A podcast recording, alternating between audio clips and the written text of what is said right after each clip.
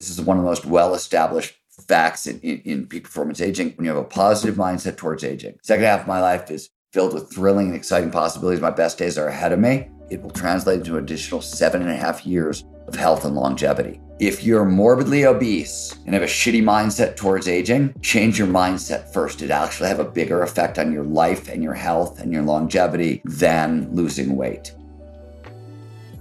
What really changes is not our ability to learn, it's how we learn. When we're mm. kids, we play.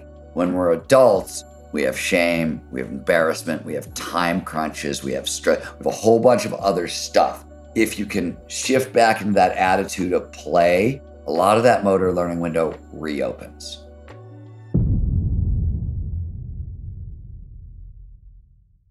What is up, young and profiters? You're listening to Yap Young and Profiting podcast, where we interview the brightest minds in the world and unpack their wisdom into actionable advice that you can use in your daily life. I'm your host, Hala Taha. Thanks for tuning in and get ready to listen, learn, and profit.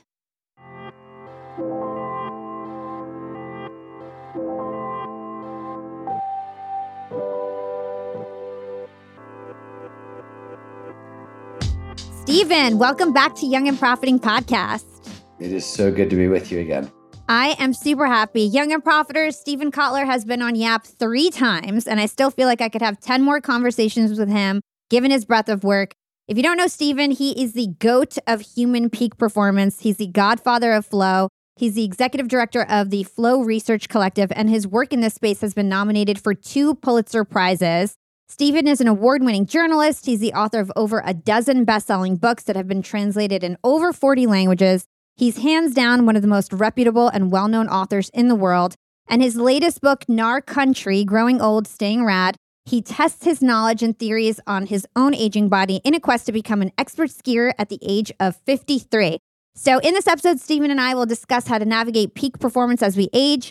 We'll understand how to keep our use it or lose it skills We'll dispel myths about our aging brains and we'll gain insight on how we can always stay young and profiting. So, Steven, I'm super looking forward to this conversation. My podcast is called Young and Profiting, but I actually have avid listeners of all ages in their 40s and 50s and beyond. And so I know they'll greatly appreciate this conversation. And to kick it off, I figured we would start with how you got the inspiration to study peak performance. So I learned that you were really shocked by the story of Antonio Stradivarius.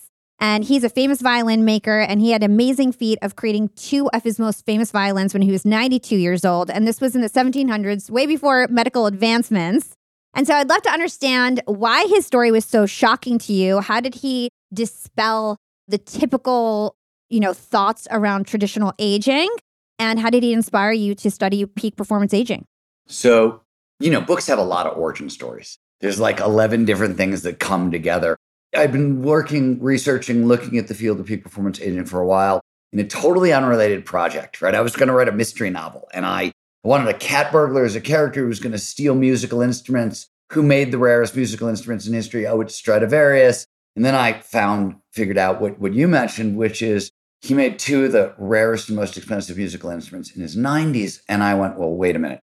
Everything I've been told about the about physical abilities is like the older myth about aging, which most of us believe, and I believed at the time of this, is what you could call the long, slow rot theory. It's the idea that all of our mental skills and our physical skills they decline over time.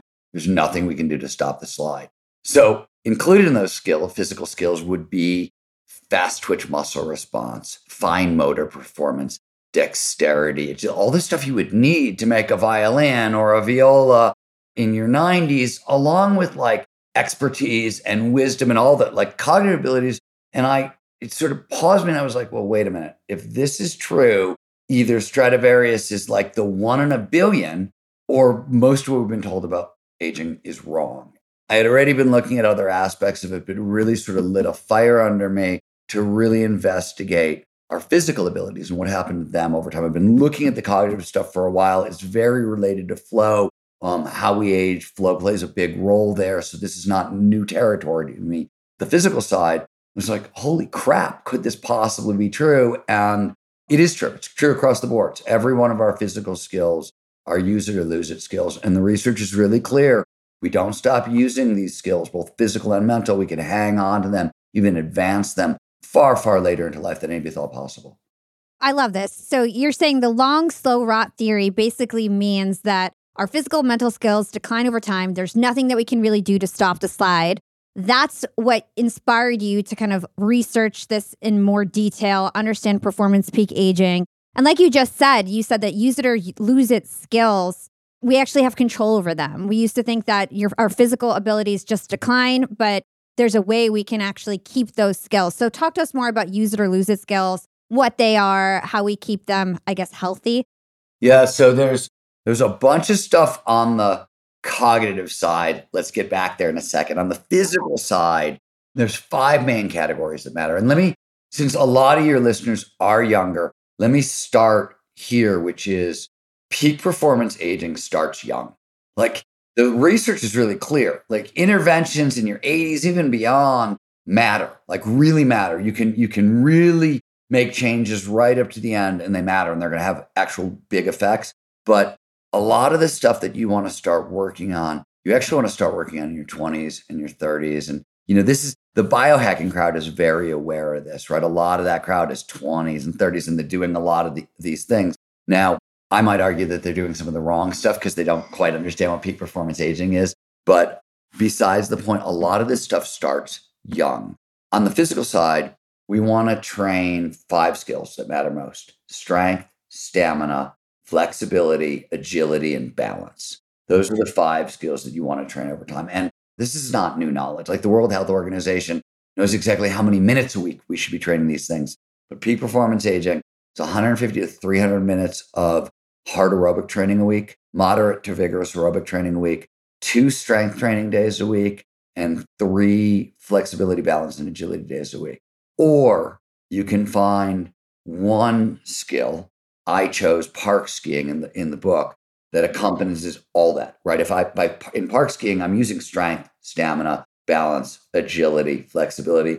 There's other stuff you want to do. There's ways we have things called prime mover muscles, our big muscles, and then we have stabilizer muscles like your rotator cuffs or your hip flexors.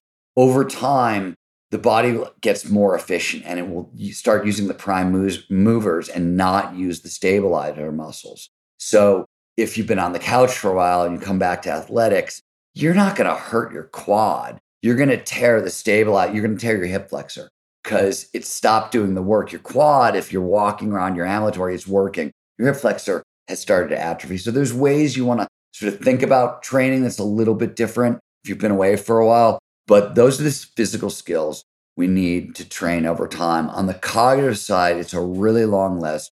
And let me pause there, let you ask another question, then we'll get to the stuff on the cognitive side because we'll spend the next 20 minutes, I'll spend the next 20 minutes talking.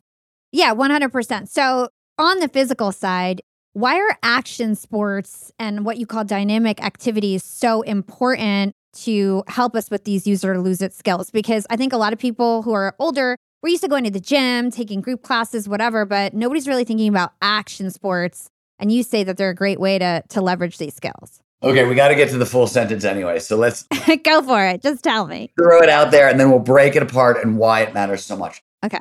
So if you want to rock to you drop, if you really are interested in peak performance aging, you need to regularly engage in challenging, creative, and social activities that is, you've just pointed out, that demand dynamic, deliberate play and take place in novel outdoor environments. Now let's unpack what this big ass sentence and what, what it means and why it answers your question. So, challenging, social, and creative. Lifelong learning matters for a bunch of different reasons, but short version, if we want to preserve brain function, we need expertise and wisdom. Expertise and wisdom are these very diverse neural nets in the brain, lots of real estate, lots of redundancy, impervious to cognitive decline. The more expertise, the more wisdom. And this is why one of the reasons peak performance aging starts young. Like literally the guy who, who did the core research on wisdom, Elkhonon Goldberg, his core advice is the more wisdom, the more expertise, the more we have cognitive reserve, the meaning, the more we can stave off Alzheimer's, dementia, cognitive decline, all the things that are going to happen, could happen to the brain over time. This is how we fight back. And his point was wisdom, among the many things encapsulated in wisdom, are all like the unconscious rules that govern how do systems work? How does behavior work? All the, like all that stuff. It's onboarded slowly over time. So you want to start training these things. You want to be start learning. challenging creative and social activities, we learn a lot during. They're also tend to drive us into flow. Social activities are really important as we age. The most important thing you can do for your brain is maintain social activity because it keeps the brain active in really important ways and really lowers stress levels. So, a lot of stuff we're going to be talking about, there are nine known causes of aging. They're all linked to inflammation. Inflammation is linked to stress. So, anything you do that fights stress, that lowers stress, that gives you more emotional control is involved in peak performance aging. So, social activities lower stress. They give us these pro social, oh, there's people around who love me, got my back. I can be a little less stressed. So, there's a lot of that stuff. Dynamic deliberate play is the next bit. Dynamic is literally what we've been talking about. It's just a fancy way of saying it hits all five categories of functional fitness strength, stamina, flexibility, balance, agility. Deliberate play, you've heard of deliberate practice. Anders Ericsson's favorite expertise, repetition with incremental advancement is the fastest path towards expertise. And Anders wasn't wrong, but it, as he himself said, that's only true in certain very precise disciplines. And when faced with just general learning, deliberate play works better than deliberate practice. Deliberate play is repetition with improvisation. You're going to do the same thing you did last time, but a little bit of flourish, a little flower, a little something fun. It's playful, meaning there's no shame, there's no embarrassment. If you're bad, who cares? You're having fun. But that feeling of play produces more neurochemistry, more endorphins. This one really boosts the immune system, lowers stress levels, but amplifies learning. So dynamic, deliberate play says I'm using all the physical skills that decline and I'm learning better than any other way. Novel outdoor environments, the last bit. Why do we care? And this is back. Action sports demand dynamic, deliberate play. They take place in novel outdoor environments and they're challenging, creative, and social. So it's one stop shopping. The last bit is most important bit. One, outdoor environments in general lower stress. We know this. This is well established in positive psychology. A 20 minute walk in the woods will outperform most SSRIs for treatment of depression. I can talk about why if you care, but like we know that good for you lowers stress. So in itself, being in nature is anti-inflammatory. So it's better for healthy aging. But if you want to preserve brain function, how do you do that? You want to birth new neurons and turn those new neurons into neural nets. That's learning. So the adult brain, contrary to what we used to believe for a long time, it actually does continue to birth new neurons. And in fact, the, the adult brain will birth about 700 new neurons a day, even basically until you die. But where do those neurons show up is the key question. They show up in a part of the brain known as the hippocampus. The hippocampus does two things it does long term memory and it does location, place. It's packed with place cells and grid cells. Why? We evolved as hunter gatherers. When you were in the wild and something emotionally charged happened, you got to remember where you were when it happened. That's survival. So, where did I get attacked by that tiger so I don't go back there? Where was that ripe fruit tree so when it comes into season, I'm hungry, I can go there? This is survival. This is what the brain is designed to do. Peak performance and peak performance aging is always getting our biology to work for us rather than against us. Our biology is designed to remember when we have novel experiences in outdoor environments. So that's what you want to use it for. Action sports gives you that. Now, I also say in the book that, like, if action sports aren't your thing, you can duplicate a lot of this by simply hiking with a weight vest. And weight vests are really key, better than a lot of other things because they amplify bone density. Little known fact your bones, like where you store all your minerals, all your nutrients, are stored in your bones and they're released into. So everything that drives the brain, calcium, for example, which is in every everything the brain does, it's stored in the bones. So as our bones become less dense over time, which happens, it impacts everything. For women, really important after menopause, where does most of your estrogen come from? Your bones. So wildly fluctuating hormonal levels, which is a problem that most people have post menopause, exacerbated by bone density. If you want to increase bone density, one of the best ways is hiking with a weight vest. There's lots of literature, there's lots of science on that. There's also a bunch of other benefits, but it hits all of those categories if you're not interested in action sports. That said, there's a lot to recommend in action sports, especially a lot of our country is about a new way of approaching these difficult, challenging physical activities late in life that's much safer and much more well suited to progression. Yeah. Cause I, I have to say, like, I'm in my 30s and I used to ski and I, I don't even ski anymore because I'm like, I've got too much to live for. I don't want to break a bone. I'm not into it. So I totally love that you're giving another option in terms of the weighted vest and hiking. So in your book, you actually took on park skiing. And this is something that people used to believe that anybody over 35 like really couldn't learn. So talk to us about learning that activity at 53 years old and what you learned as an old dog uh, learning new tricks. So there's a couple things you need to know to flesh this out a little bit. But you are right. Everything you said is totally true. Why did I think I could learn to park ski? There's a whole bunch of new stuff in like flow science, my field, and body cognition, a couple other whiz bang fields that I was like, you know, if these things are right, should be totally possible for older adults to be able to learn really, really difficult skills. I'll give you like one random example. We have a motor learning window. Like everybody says, don't become a gymnast or a ballet dancer after 25, right? Because that window's closed and you can't just that's sort of true. There is like like a lot of things in peak performance aging, it's true, but and here's the but. What really changes is not our ability to learn, it's how we learn. When we're kids, we play. When we're adults, we have shame, we have embarrassment, we have time crunches, we have stress, we have a whole bunch of other stuff. If you can shift back into that attitude of play, a lot of that motor learning window reopens.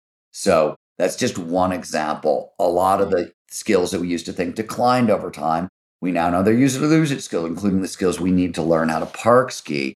So that was sort of it where it came from. I was an expert skier.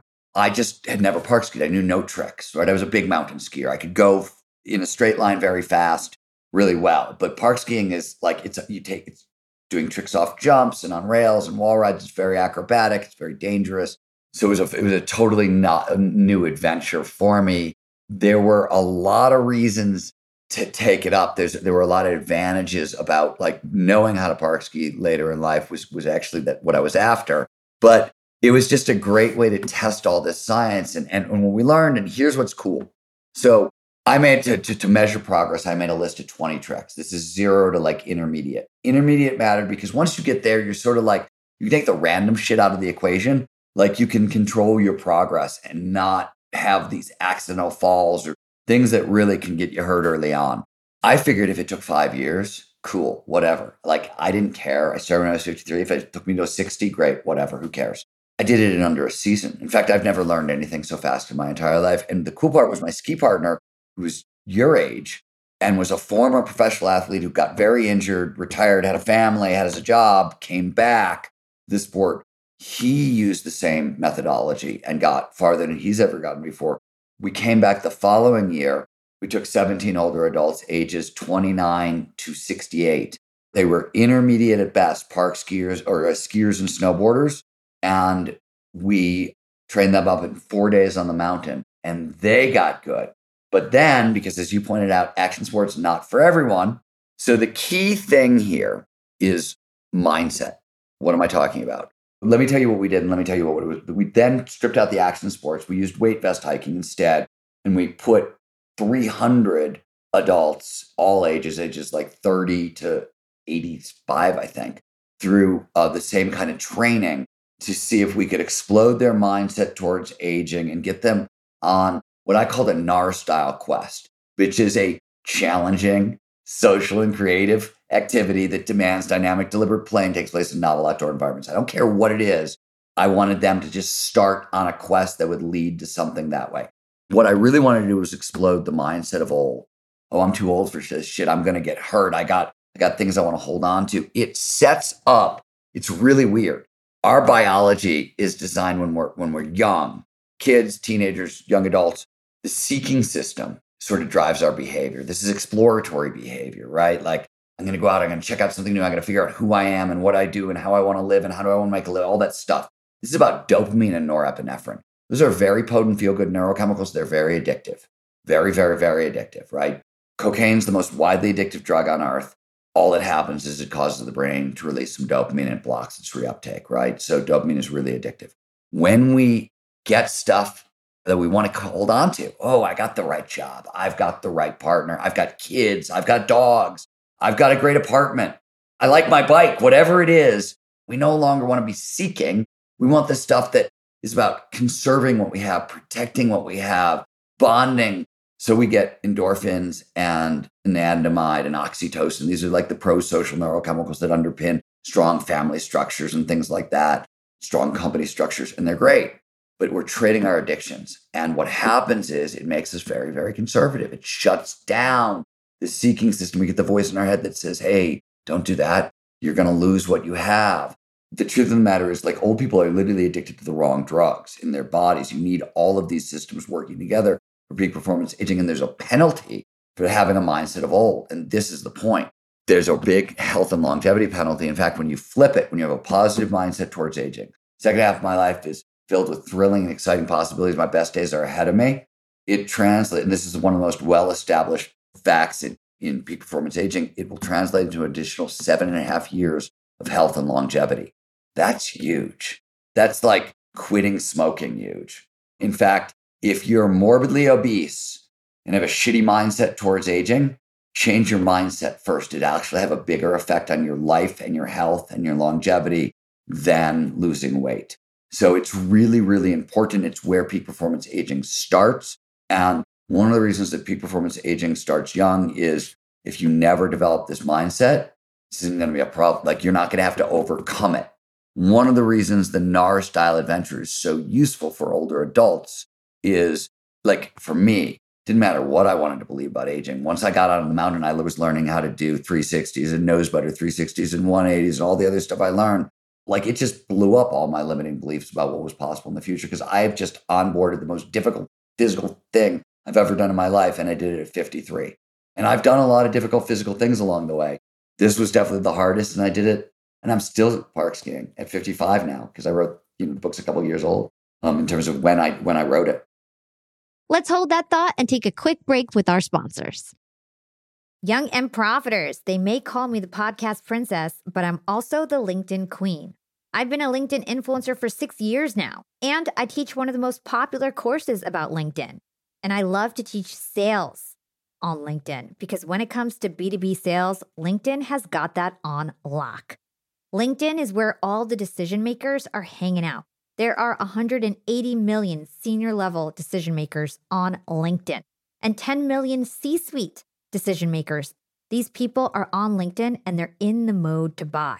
They're using LinkedIn for their buying journey to research vendors or sales reps that they might work with, to look up how to solve their problems, to learn from industry thought leaders. They are in the mode to buy, whereas on other platforms, they're in the mode to be entertained. You want to get them in the right mindset. You want to cut through the noise with LinkedIn ads. In fact, 79% of B2B marketers rate LinkedIn as their top channel for paid media. And LinkedIn has the best targeting because they've got all these different inputs. People are putting their resume basically up on there. And so there's so many keywords that they can use to target the right decision makers so they can hear about how you solve their problems.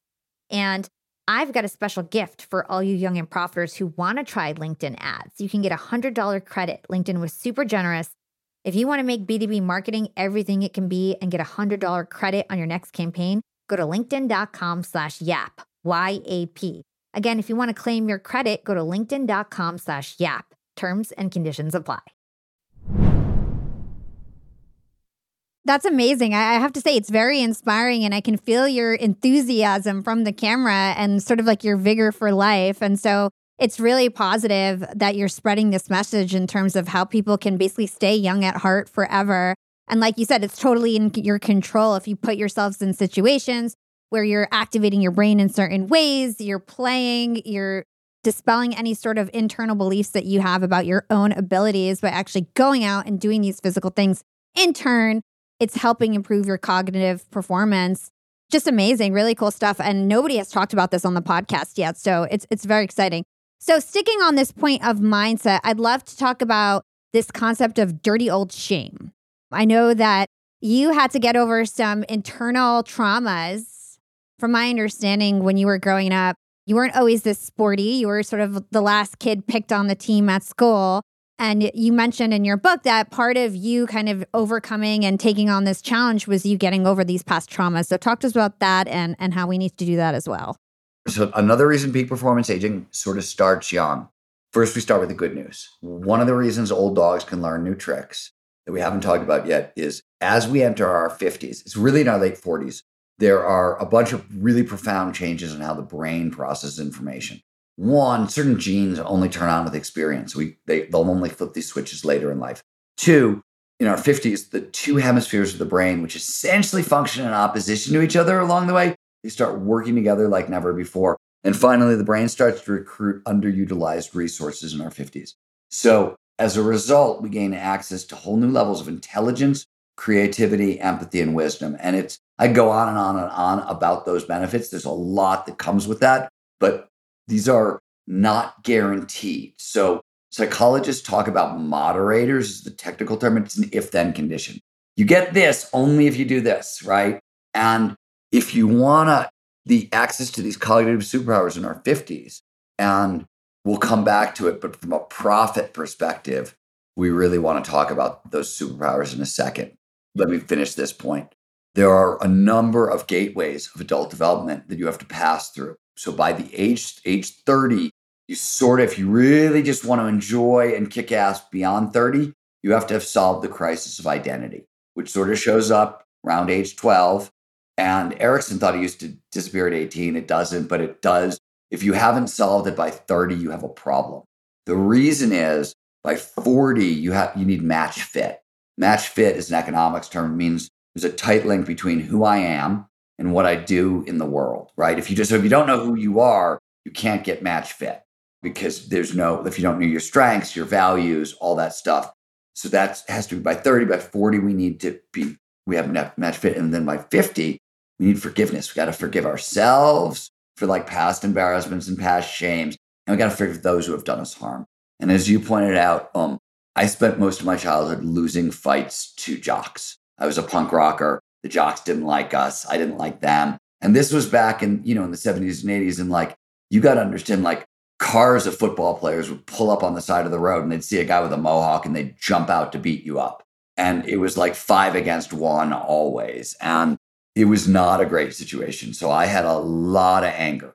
And I knew peak performance aging, you got to put that shit down. You cannot thrive in your 50s. You don't get these superpowers, which is why old dogs can learn new tricks better than young dogs. It's why I, one of the reasons I learned park skiing so fast is I have more intelligence. I've got more creativity. I've got the stuff I need. And I've got even more wisdom, which is, means I I could keep myself safer then when I was making better decisions along the way. That stuff is great, but I don't get it if I can't forgive those who have done me wrong. So the standard best way to do that, and there's tons of research, is loving kindness meditation, compassion meditation. It's an incredibly potent tool. It's amazing for a ton of different stuff. It's been studied for probably longer than any other meditation style. We understand all the neuroscience. But when it came to people who I got in fistfights with, and worse for 10 years, it wasn't enough. I could, like all the loving kindness meditation in the world, like I could forgive a lot of stuff and clean out a lot. I was left with like, it just like wasn't going away. So I decided one of the reasons I took on an incredibly difficult physical jockey challenge is okay, I'm going to go like, this is my problem. Let's go walk a mile in their moccasins, right? Let's take this on. And it turns out it worked. It, by the way, I didn't think it was going to work. I just knew I needed to do this to thrive. And I was like, well, I'm out of any other ideas. Loving kindness meditation, which is what everybody, right, is not getting it done. And there's still anger there. There's still resentment there. There's still, there's still stuff there. So let me see if taking on this kind of putting myself on a physical mission could clear that out.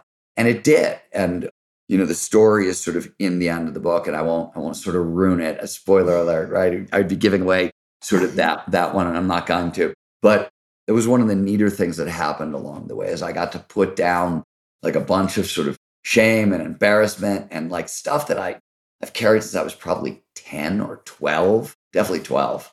That's amazing. Do you feel like much lighter now and that you you just can approach things differently? Like how did it how did that impact you getting over that trauma like that after so many years of having the same issue?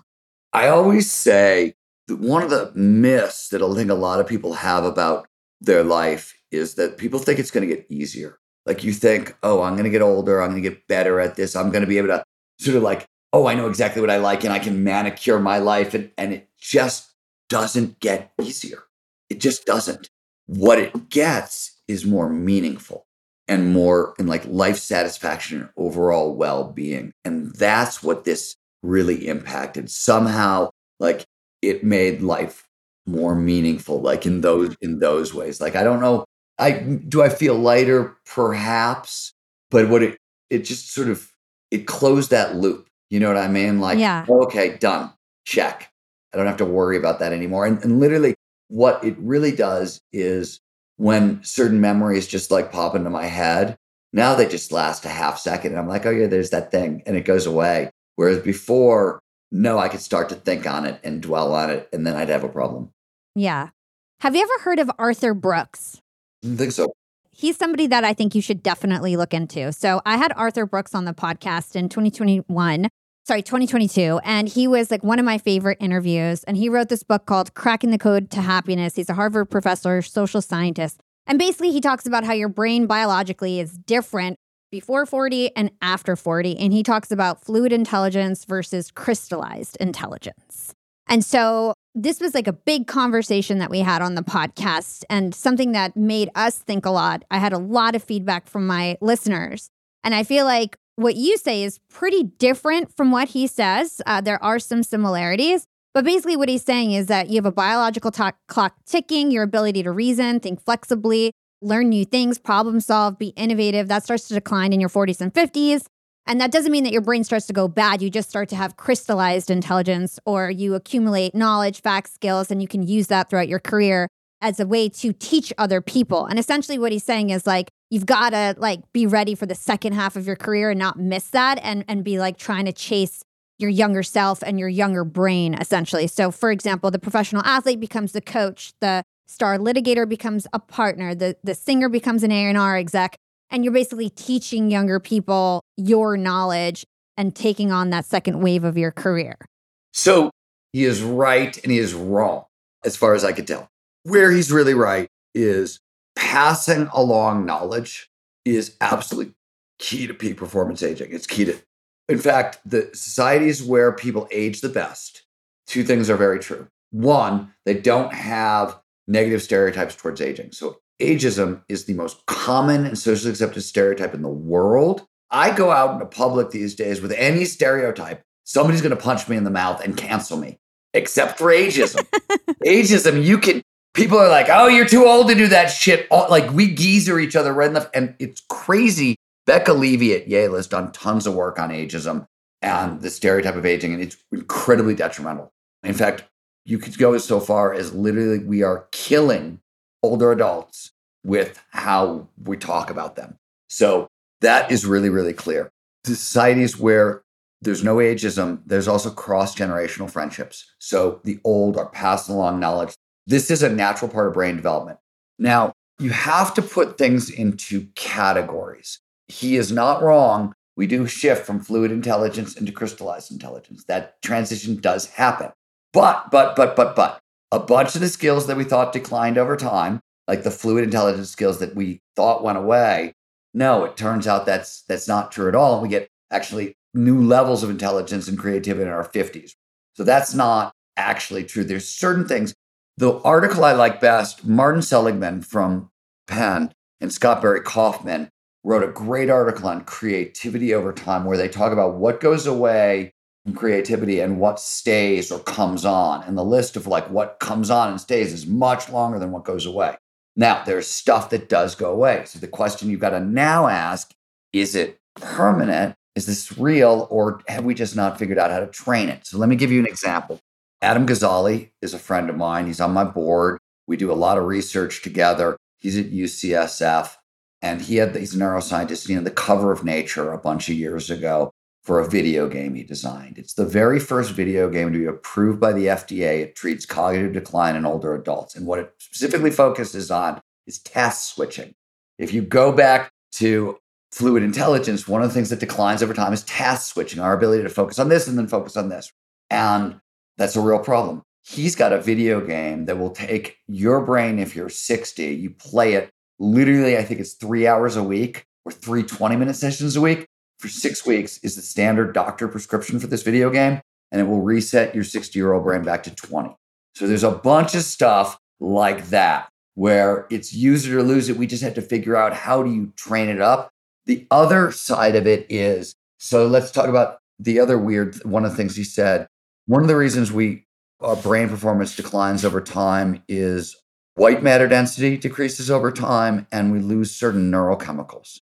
So what he's not telling you is well you can replace those neurochemicals. In fact, SSRIs which actually suck for depression turn out to be great for older adults low level SSRIs because serotonin levels decline over time and SSRIs can boost them. If you don't want to take a drug, hike with a weight vest. Most of your serotonin is manufactured in your bones. And one of the reasons the brain has less is because you're making less in your bones. And if you increase bone density, you get the serotonin back, you get a bunch of those neurochemicals back. The general thinking is sort of true, but a lot of those skills are use it or lose it. And either we've already figured out how to fix them or this stuff is also progressing really really really quickly that's the, the whole other side of this is regenerative medicine longevity science all that stuff is moving at exponential rates so for example five years ago we could not deal with most tendon bone and ligament problems today there's very little you can do to tendons bones or ligaments that exosomes stem cells certain other things. Like we are good at that stuff now. It's advanced really far. Now, if anybody's making you promises about stem cells that go like beyond bones, ligaments, and tendons, no, no, they're lying and they're exaggerating what the what what's real right now. But up to that point, no, no, we've sort of got it dialed. So technology is advancing and it's going to solve a lot of a lot of those issues. A lot of those issues are not what we thought they were, and you can train a lot of that that stuff in unusual ways we're just figuring out. And some of the early ways, like all the brain games, that they're worthless. They're totally worthless. They train nothing other than the ability to play that game. That's not how this works. But learning a foreign language, learning to play a musical instrument, learning a challenging dynamic activity, like all that stuff. No, no, that's the real medicine. And that really actually does work. Yeah.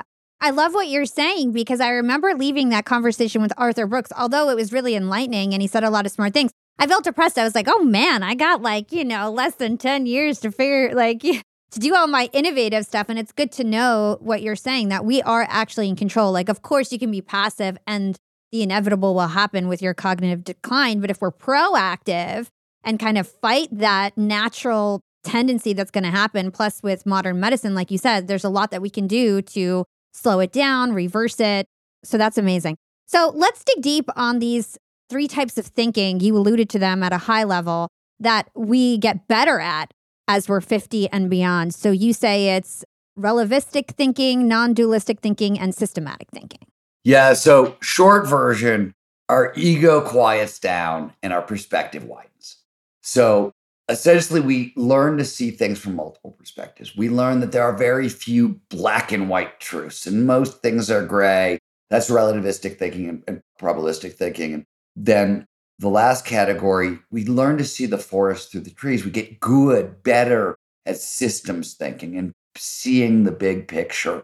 And because of these skills, this is where that extra intelligence, creativity, empathy, and wisdom comes from. It builds out of this intelligence there's a huge business opportunity here and nobody's paying attention to it. So, that little backstory when I wrote uh, Bold, which is a book about like entrepreneurship and people like Larry Page and Jeff Bezos and Elon Musk and, and how to really use exponential technology and some human capability flow science stuff to really level up organizations. I spent so much years talking to CEOs. And a lot of the time in a lot of those discussions, we would talk about hiring. Who are the ideal employees? How do you find them? What do you need for the 21st century? And over and over again, thousands of times, I heard the same two things from CEOs.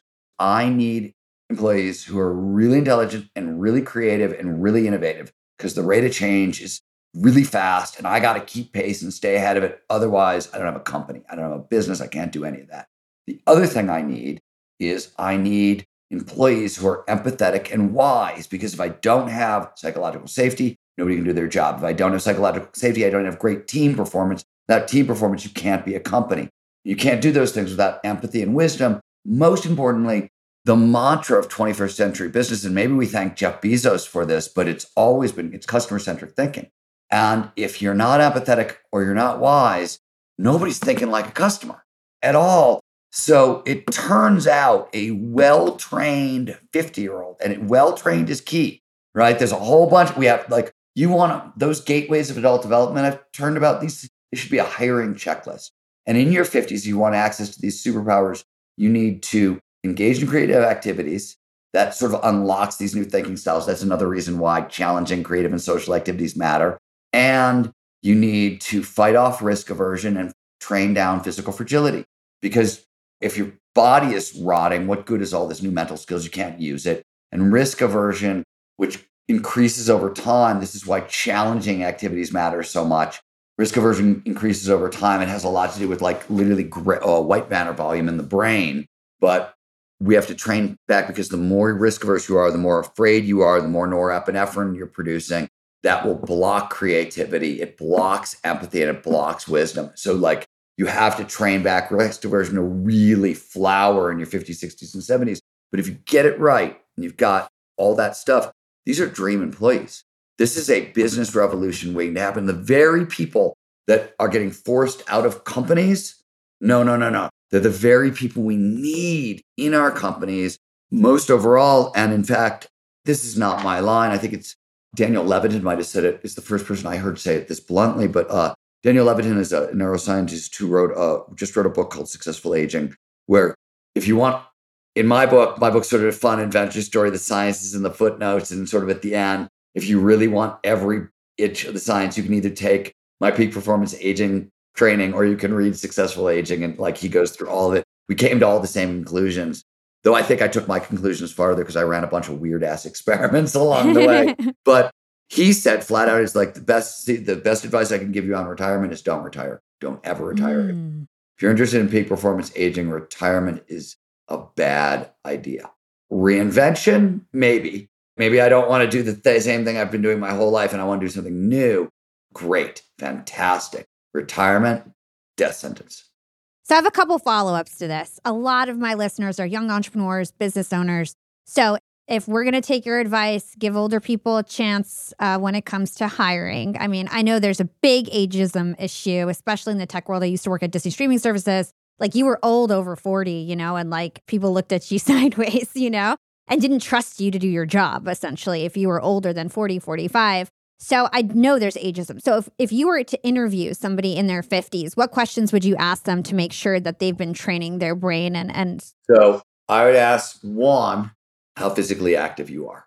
If you're not dealing with somebody who, who has been regularly exercising for for a, a while and hitting all five dynamic categories, you don't want to go near them. The number one correlate with health and longevity over time is leg strength, believe it or not. I know. I was going to ask. That's one of my favorite facts. Yeah, it's wild. And we, we can talk about why and, and, and whatever.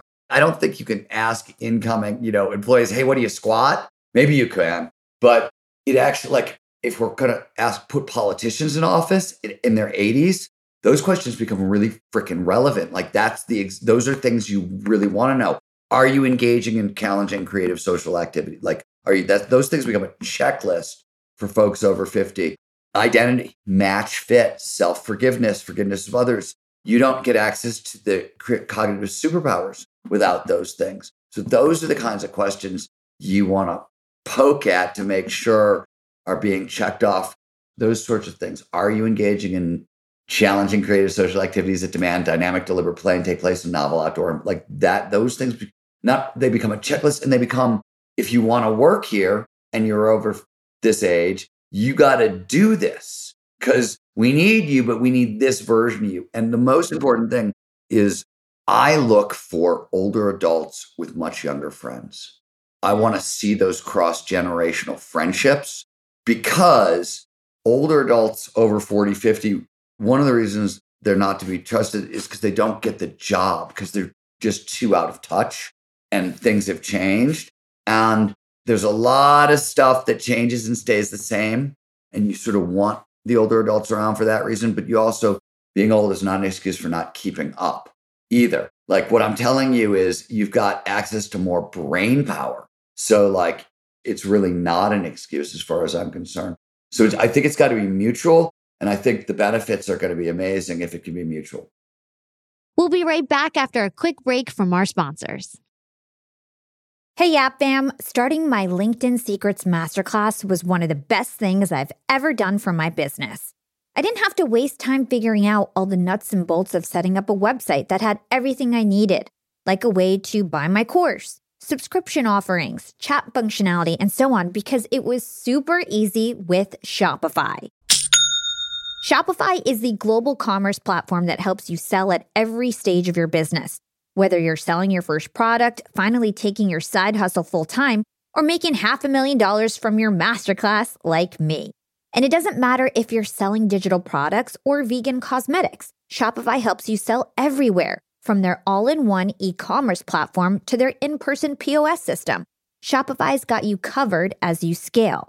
Stop those online window shoppers in their tracks and turn them into loyal customers with the internet's best converting checkout. I'm talking 36% better on average compared to other options out there. Shopify powers 10% of all e commerce in the US, from huge shoe brands like Allbirds to vegan cosmetic brands like Thrive Causemetics. Actually, back on episode 253, I interviewed the CEO and founder of Thrive Causemetics, Karissa Bodnar, and she told me about how she set up her store with Shopify and it was so plug and play. Her store exploded right away. Even for a makeup artist type girl with no coding skills, it was easy for her to open up a shop and start her dream job as an entrepreneur. That was nearly a decade ago. And now it's even easier to sell more with less thanks to AI tools like Shopify Magic. And you never have to worry about figuring it out on your own. Shopify's award winning help is there to support your success every step of the way. So you can focus on the important stuff, the stuff you like to do. Because businesses that grow, grow with Shopify. Sign up for a $1 per month trial period at shopify.com slash profiting, and that's all lowercase. If you want to start that side hustle you've always dreamed of, if you want to start that business you can't stop thinking about, if you have a great idea, what are you waiting for? Start your store on Shopify. Go to shopify.com slash profiting now to grow your business no matter what stage you're in. Again, that's shopify.com slash profiting. Shopify.com slash profiting for a $1 per month trial period. Again, that's shopify.com slash profiting. Young and profiters, we are all making money. But is your money hustling for you? meaning, are you investing? Putting your savings in the bank is just doing you a total disservice. You got to beat inflation. I've been investing heavily for years. I've got an E Trade account, I've got a Robinhood account, and it used to be such a pain to manage all of my accounts. I'd hop from platform to platform. I'd always forget my Fidelity password, and then I have to reset my password. I knew that needed to change because I need to keep track of all my stuff. Everything got better once I started using Yahoo Finance the sponsor of today's episode. You can securely link up all of your investment accounts in Yahoo Finance for one unified view of your wealth. They've got stock analyst ratings, they have independent research. I can customize charts and choose what metrics I want to display for all my stocks so I can make the best decisions. I can even dig into financial statements and balance sheets of the companies that I'm curious about. Whether you're a seasoned investor or looking for that extra guidance, Yahoo Finance gives you all the tools and data you need in one place. For comprehensive financial news and analysis, visit the brand behind every great investor, yahoofinance.com, the number one financial destination, yahoofinance.com. That's yahoofinance.com. Yeah. I want to get into authentic learning and how older people can learn new skills, but let's go on the tangent of uh, why we should never skip leg day.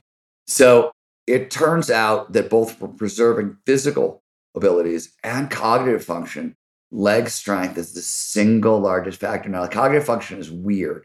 Some of it has to do with bone density. Again, we're back to the bones and the big bones in your legs. And if they're dense, they're not losing their minerals, their nutrients, they can feed the brain. The second part is that if you're you're not mobile, you don't have a social life. It's a lot harder to have a social life. If you don't have a social life, you are not going to age successfully.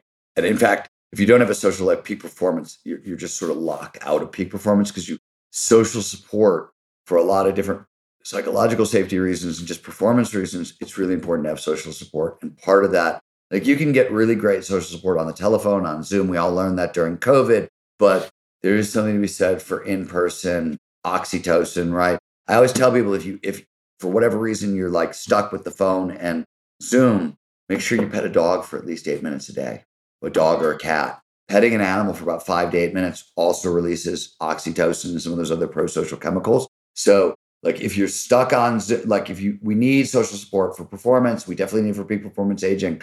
Animals are our friends here. Yeah.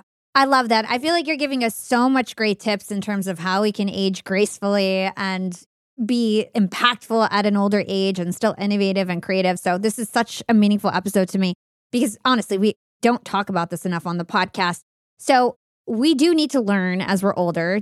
Obviously, it's possible. You learned how to park ski at 53. So, let's talk about how we can learn and embrace authentic learning. So, let's back up one step into and talk about learning, like where you started. I just want to start where you started, which is so if you want to stave off Alzheimer's, dementia, cognitive decline, right? Fluid intelligence, what matters? Lifelong learning. Why is that? Expertise and wisdom are the two most important things we can do to develop what's known as cognitive reserve. So, if you have a high cognitive reserve, you could even have advanced Alzheimer's, meaning you die, the autopsy your brain, you've got tangles and plaques everywhere, and it just looks like your brain's mush, and you're still, nobody would notice if you were alive. This was so some of the early research that happened. They started autopsying brains and being like, whoa, this person had advanced Alzheimer's. How the hell did they function so well up till age 100? What is it? Expertise and learning, and or to expertise and wisdom, which are two different things. But important thing here is they're big, broad networks, and they're in the prefrontal cortex. So the prefrontal cortex is where it's most vulnerable to cognitive decline. It's the newest brain structure from an evolutionary perspective and it's the most vulnerable. You don't suffer cognitive decline like deep in your brain stem. It's impervious. But the prefrontal cortex is where it shows up. Expertise and wisdom live in the prefrontal cortex, and there's these diverse networks, lots of redundancy, lots of backup. So if this goes down, you got seven other copies over here. Don't worry about it. So that's where you have to start with lifelong learning. And you want to do everything you can to maximize learning for that very reason. So what do we know about learning? One of the best ways to maximize learning is authentic learning. This is a big movement in education right now, but and it's based on a whole bunch of different stuff. But let me just talk about one thing. Mm-hmm. So their attention, you can't learn anything obviously without focus or attention, right? Like paying attention is the gateway for learning. Attention is a coupled system. It's linked to autonomy. And autonomy means we like driving the bus. We like being in charge of our own lives, right? We can't pay maximum attention to something if it's not sort of by choice. Authentic learning means we learn based basically exactly on who we are. So it got a bad name early on because people started talking about learning styles. Are you visual learner or an auditory learner or and that's absolute nonsense. Like that's actually not true. No, we're all those things. It depends on what we're learning and how we're wired, and it changes over time. And that's not actually. But what is true is everybody shows up somewhere on the introversion extroversion scale. Introverts need to learn in private. Extroverts want to learn in public. We're somewhere on the risk aversion scale. Like we have all have, I'm this fearful. And you can only be pushed so far. And like, so those authentic learning is about like those kinds of questions, the questions that really matter. And, and so, you know, one of the most important things for me is I'm an introvert. I don't mind being bad at stuff, but I don't like being bad in public. So we and most terrain parks are actually under chairlifts and very, very visible. So I would tar- take these park tricks into the side country and the back country in the woods, and I'd learn them out of sight with my friends. And then I could go back. Like trying to do it the other way was impossible for me. I don't work that way. And you can keep, there's a lot more to authentic learning. But the big point here is also taking on these kind of gnar style challenges late in life, like learning how to park ski or whatever, phenomenal for peak performance aging, but you need a lot of motivation. And it turns out we have, like, we are driven towards authenticity. Carl Rogers argued that it, it functions as a fundamental drive. A fundamental drive meaning it's got as much power as our drive for sex or food or shelter. You have a drive to be yourself, your authentic self. And if you get it right, you get a huge boost in motivation. which is crucial for all this stuff. So you learn better on the back end and you're more motivated to learn on the front end. And being that there's a lot to do in peak performance aging and it's challenge can be challenging, you want all the help you can get. Right. I, in, in Art Impossible, I talk about one of the things peak performers are really good at is they never meet a challenge on a single fuel source. We know this food wise, right? Like you want carbs, protein, and fats before you're going into workout. Same thing with motivation. You want authenticity, you want autonomy, you want passion, purpose, all these big intrinsic motivators, curiosity, you want to stack them on top of each other because it maximizes our motivation. I love that. So, to wrap up this part of the interview, I'd love for you to just sort of summarize what skills generally do you think older people are better at than younger people? And older people, I guess, who have trained their brain properly, let's say. Well, anything that requires seeing things from other people's perspectives and multi perspectival thinking, you're just better at. It's harder to do when you're younger because of how the ego functions and how the brain functions. You're just better at it when you're older. You can meditate a lot to sort of lower cognitive bias and do and, and do those things, but it's going to start to happen naturally when you're older. So to me, the big one, the cool one is the systems thinking part. Cause like one of the commonalities among all the biggest brains I've ever met, all the real, the people who really can affect change in the world, they're all systems thinkers. And it's hmm. really hard to train people how to be systems thinkers. It's a tough skill to bring on. It, you know, certain careers force you to learn it in different ways. Writing, especially if you write books, because you have to hold 400 pages in your head and move it around and be able to do stuff like that. You have to be able to hold the big picture. It's sort of built into the job and it's trained up over time, but it's not trained up in a lot of jobs. Mostly we specialize, especially in the modern world. We specialize, we specialize, we specialize. And one of the things that I want to point out here is, and anybody who's ever worked in entrepreneurship, innovation, like you know, all the big innovations are in the cracks between disciplines. It's very hard to innovate inside that same funnel that everybody's been in for 50 years, but you move adjacent to where that funnel touches something. And suddenly there's a revolution waiting to happen. And that's how you build companies and, and world changing companies and everything else. You can't see that shit if you're not a systems thinker. It's completely invisible to you.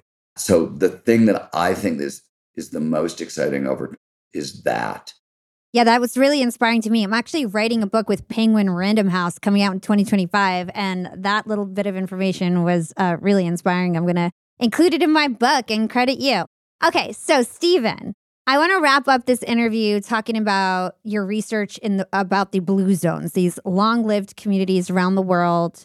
You alluded to some of it, but I'd love for you to sort of dive deeper on what you found in terms of why these people live longer, happier. Let me back this story up a little bit to uh, tell you a story that's not in the book. Yeah. That is where this actually starts. So people may know this or not know this. For almost the past two decades, my wife and I run a hospice care dog sanctuary. So for two decades, we've done hospice work with dogs. We have a healing methodology that's based on, it's very low tech. It's flows, it's, it's, it's like lifestyle interventions in a sense some flow science, some evolutionary psychology, nothing really fancy. Our dogs all get checked out by vets when they come to us. Before they come to us, they come from shelters, but we, I mean, uh, we specialize in the worst of the worst. So if you are a geriatric chihuahua with an abusive past, three legs, one eye, cancer, heart disease, mange, and flatulence, you're our guy. That's who we work with. And the vets would be like, we did get these dogs, dogs would be like, don't get attached. This dog is going to live a month, month and a half at most. This is about to provide a very good death. And we'd bring the dogs in. And mind you, we've over 700 dogs have passed through our facility and over 5,000 through our program. So big sample size. And on average, our dogs wouldn't live another month or six weeks. They would live another three, four, five years. Oh, wow. You translate into that human numbers. That's right. You get seven years for every year. So, like, the top end of that, you're getting an extra like 28 years, 30. Like, what the fuck is going on? Pardon my language. So I started to ask questions like, what's going on? Why is this working? What, what are we doing? And will it work in humans? Like, would any of this stuff work in humans? Right. And it turns out almost everything I were doing with the dogs exists in these so-called blue zones, which is what led me to the blue zones in the first place. So Dan Buettner is a National Geographic reporter in the early 2000s noticed that there were places on the planet where people lived on average uh, 12 years longer than everybody else. And they're all over the place. And he wanted to know, well, what are the commonalities? And he did a whole bunch of research. The research is a little controversial. The controversy is not on the lifestyle stuff, it's on the there's some stuff that has been turned into supplements and is dietary. And those are the open, and those, que- those questions are open. There's no argument on sort of the lifestyle stuff with the blue zones. And the commonalities are really like move around a lot, regular exercise, right? Mm-hmm. De stress regularly. So have rituals, meditation, exercise, gratitude practices, breathing work, whatever it is, walking in nature. I don't like have rituals to de stress regularly. A ton of stuff on social belonging and connection. This is why challenging social activities matters so much. This is built into blue zones. There's also this respect for the elders and these cross generational friendships. They're built into blue zones. There's some evolution. I mean, they eat healthy, they eat less than most people, and they eat very, very healthy diets. But like, there's no one diet across the boards that like works for everybody. But those are sort of the commonalities, and they live with passion, purpose, and regular access to flow. And these were all things that we were providing for our dogs in very like for example they get social belonging and connection. They really emphasize it. You in the blue zones some of them people will spend six hours a day hanging out with friends or family. So a lot of it. With our dogs we had enforced petting time. So when you have a lot of dogs like we at various times we've had 40 50 dogs it's hard to individual petting time you have to like oh, I got to hang out with this dog. But we would do it because we wanted these neurochemicals underneath it. Same thing with flow. We'd find ways to put our dogs into flow. Flow is really important to peak performance aging for a lot of different reasons, but the state, just a really positive, powerful emotional state.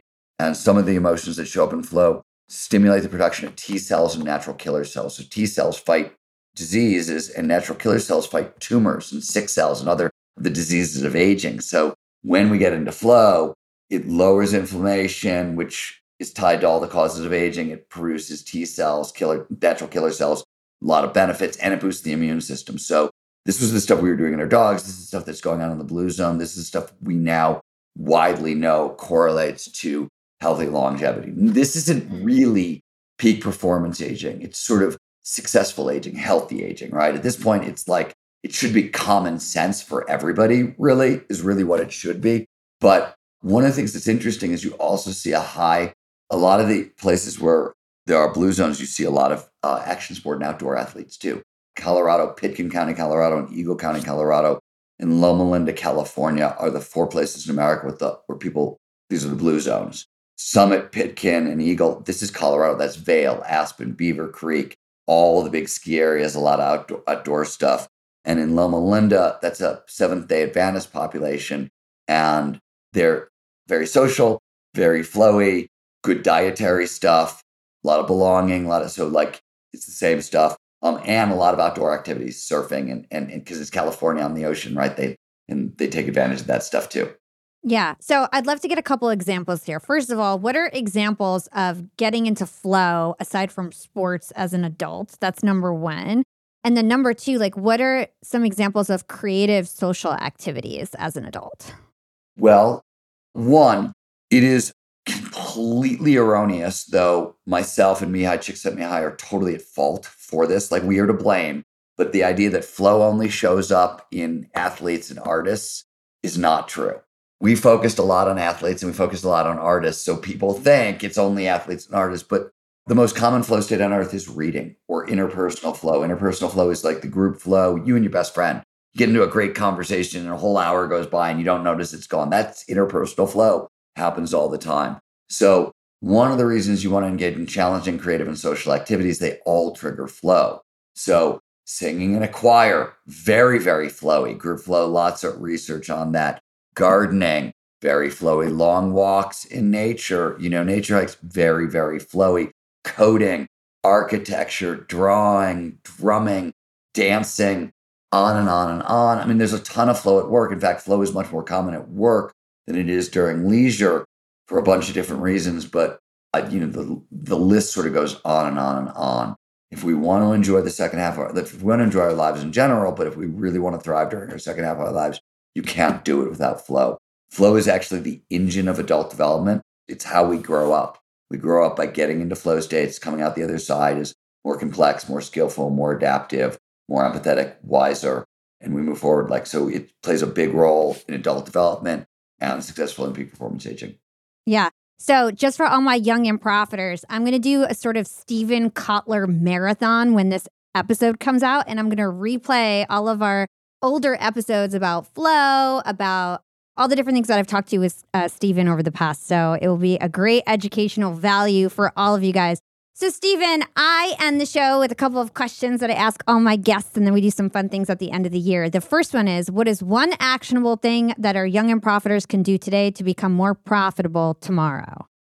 You can double down on your primary flow activity, which is whatever the thing you've done most of your life that just drops you into flow. For me, it's skiing, right? For my wife, it's long walks with the dogs. For my best friend, it's playing guitar.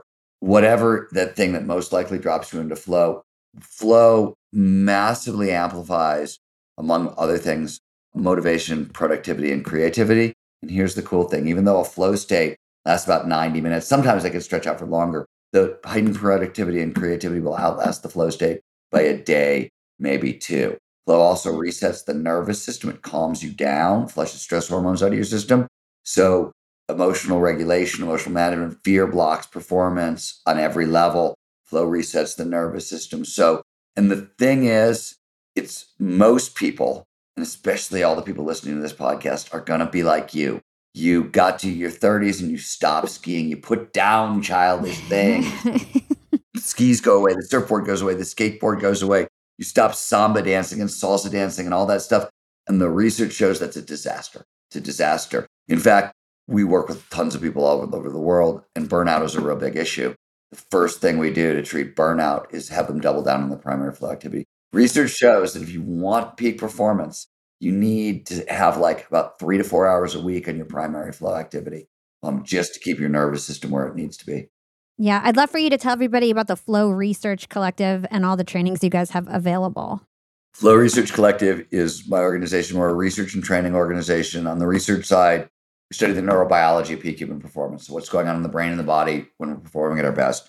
We did this work with scientists all over the world at Stanford and Imperial College London and UCSC and UCLA and UC Davis and USCSF and a whole bunch of other acronyms. And we take the science and, and we use it to train people. We train we train people in 130 countries, and uh, we train everybody from like professional athletes and, and members of the special forces to soccer moms and insurance brokers and teachers and folks in the Air Force. And we work with a lot of companies in between. So we're, I think now we're training Facebook or Meta, Accenture, Bain Capital, Audi, San Francisco Police Department, the Air Force, wide swath of people. And our trainings are for everybody. And if you're interested, if you go to getmoreflow.com, cheesiest URL in the world, but nobody was remembering any of the others. So I've given in. And it's now getmoreflow.com, despite the fact that I'm embarrassed to say it out loud. But you can go there and sign up for a free uh, hour long coaching call with somebody on my staff. So you'll hear all about the trainings. You'll learn everything. Is it right for you? Is it wrong for you? Nobody on my staff get every. I'll fire somebody if they they try to sell you anything. They're just it's just an informational conversation. So it's really mellow, and most people get a lot out of it. And it's free. GetMoreFlow.com. Amazing. I'll stick that link in the show notes to make it super easy for you guys. Okay, last question of the episode. And this is where you can feel free to add something that we didn't get to talk about or just something that's on the top of your mind. Doesn't have, have to do with the topic of the episode. It's up to you. What is your secret to profiting in life? It's just hard work. I'll give you an example. I came up as a journalist and I figured out very early on that most journalists hated rewriting. They'd write their story, they'd edit it, they'd turn it in, the editor would make changes and they'd rewrite it once and turn it back in. I found that out. I was like, okay, you guys are doing it three times. Clearly, my job is to make my editor's job easier. Like my job, editor has to like really comb through my articles and takes months. He hates me. That's not, you know, I'm not a good employee. So I started editing my stories 12 times. I just figure out what everybody else would do and I'd triple it or quadruple it for a really, I did that for years. So, I mean, it wasn't much of a secret. I just figured I wasn't as smart as well connected, as handsome, and all the other things as everybody else. But I just figured out how to outwork them. a lot of it is about smart hard work, not just hard work. Smart hard, there's there's better ways to do it. I talk a lot about that in Gnar Country, about the advantages of smart hard work and smart hard play. And the difficulties with just hard work is the only tool you reach for. But really, like there's no secret. I just put my butt in the chair and I did the work. I love that answer. Thank you for sharing that. Where can everybody learn about you? Where can they get in Gnar Country? And how can they find more about you, Steven? Gnar Country, you can go to gnarcountry.com or Amazon or wherever books are sold. StevenKotler.com gets you to me. FlowResearchCollective.com gets you to the Flow Research Collective. GetMoreFlow.com gets you to our trainings. I think that's it. Amazing. Always such a great conversation with you, Steven. Thank you so much for your time. My pleasure. It was great hanging out with you again. Well, Yap fam, Steven Kotler on Young and Profiting podcast for the fourth time.